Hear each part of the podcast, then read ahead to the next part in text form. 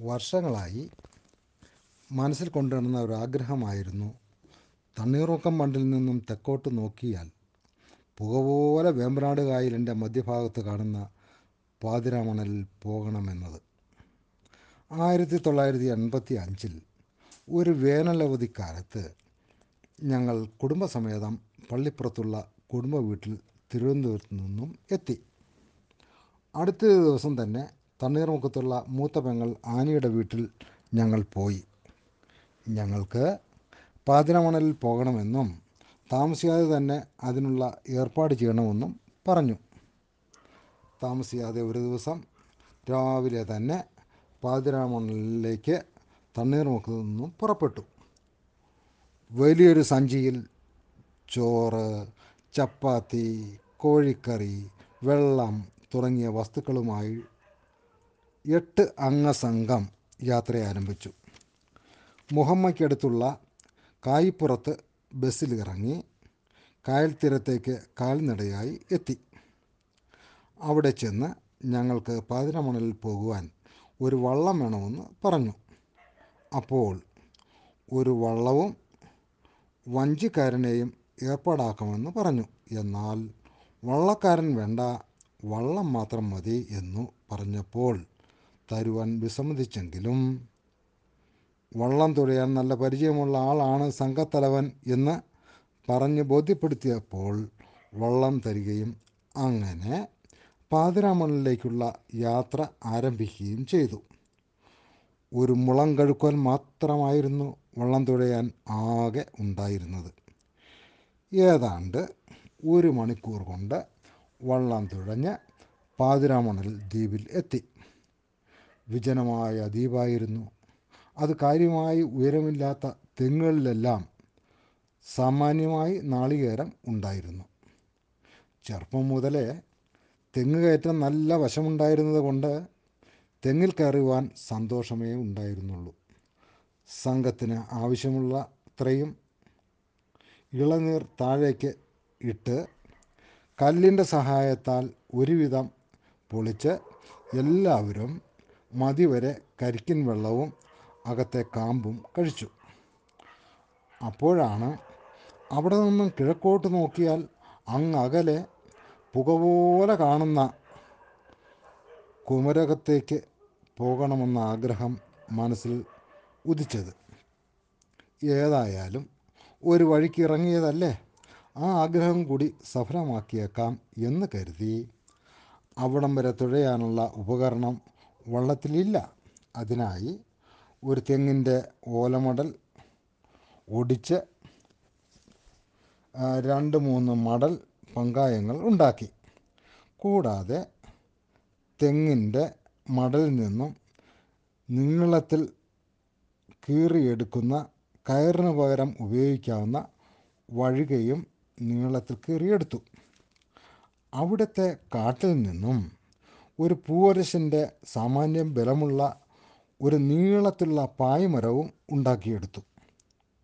കിഴക്കോട്ട് കാറ്റ് അനുകൂലമായിരുന്നു. അത് ഉപയോഗപ്പെടുത്തുവാൻ പായ് ഉണ്ടായിരുന്നില്ല. അതിനായി എന്റെ നിക്കറിന് പുറത്തു നിന്നും എന്റെ ഉടുമുണ്ട് ഉപയോഗപ്പെടുത്തി. ശരിയായ ഒരു പായ് വള്ളം പോലെ വള്ളം കുമരകത്തെ ലക്ഷ്യമാക്കി കിഴക്കോട്ട് വേമ്പനാട് കായലിലൂടെ കുതിച്ചു. കുമരകത്ത് എത്തുവാൻ കായലിന് കുറേ എട്ട് കിലോമീറ്റർ ദൂരമുണ്ട്. കുറേ ദൂരം പായ് വഞ്ചിയുടെ സഹായത്താൽ പോയെങ്കിലും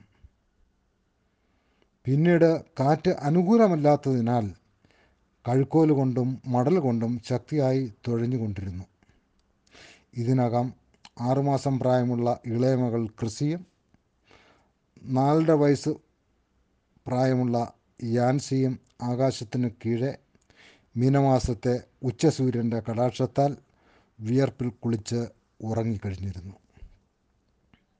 സംഘത്തിലുള്ള പതിനേഴ് വയസ്സുള്ള അനന്തിരവൻ സെൽവിച്ചനും മടൽ കൊണ്ട് തുഴഞ്ഞ് എന്നെ സഹായിച്ചിരുന്നു.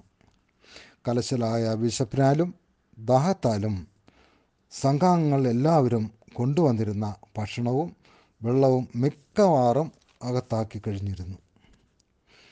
ഉച്ച കഴിഞ്ഞ് രണ്ട് മണിയോടുകൂടി വള്ളം കുമരകത്തെത്തി. കുമരകം പക്ഷിസങ്കേതത്തിന്റെ ആ ചതുപ്പ് പ്രദേശത്ത് വള്ളം അടുപ്പിച്ചു.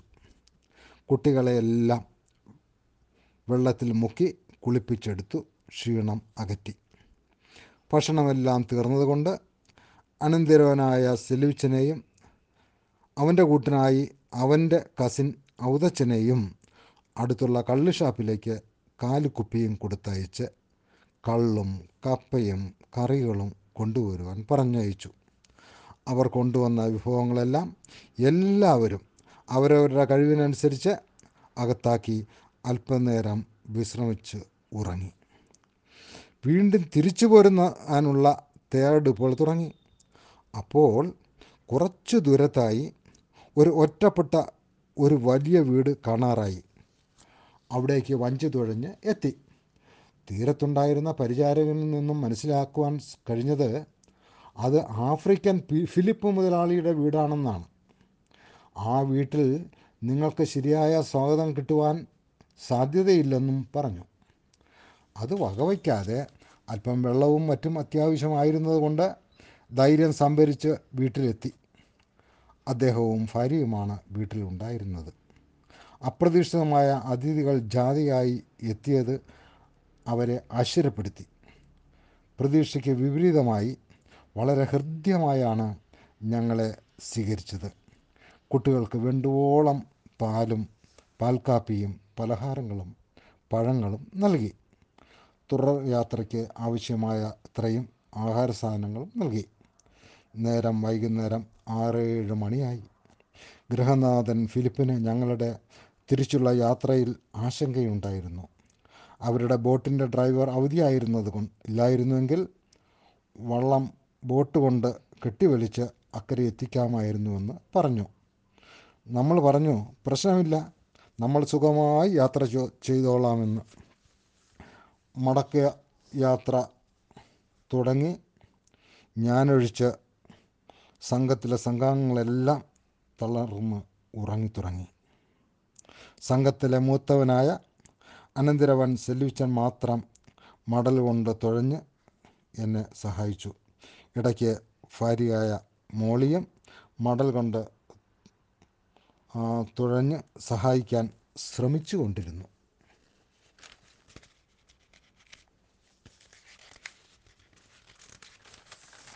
രാത്രിയായപ്പോൾ വള്ളത്തിന്റെ നാല് വശവും ചീനവലയുടെയും വള്ളങ്ങളുടെയും ഒരേപോലെയുള്ള വിളക്കുകൾ നമ്മളുടെ ദിശ തന്നെ മാറ്റി മറിച്ചു. അത്യധ്വാനം ചെയ്ത് ഒരു കരപറ്റി അത് നമ്മുടെ ലക്ഷ്യസ്ഥാനമാണെന്ന് കരുതി ചോദിച്ചു ഈ സ്ഥലം ഏതാണെന്ന്?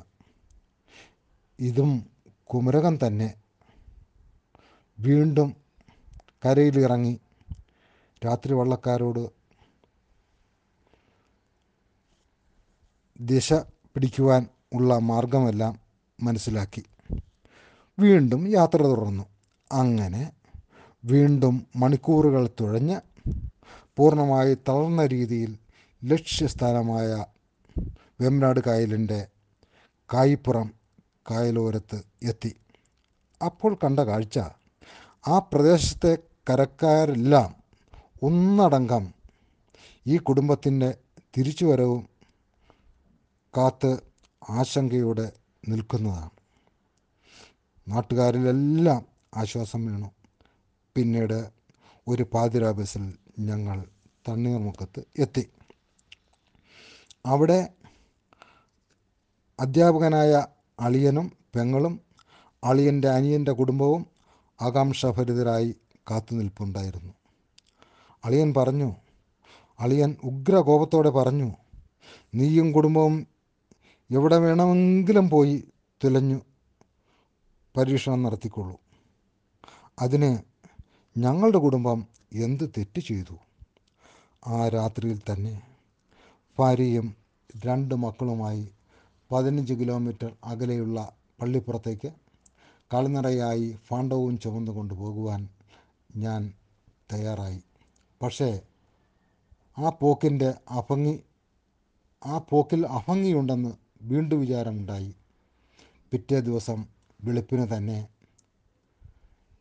എന്റെ പള്ളിപ്പുറത്തെ വീട്ടിൽ ഞാൻ അഭയം പ്രാപിച്ചു.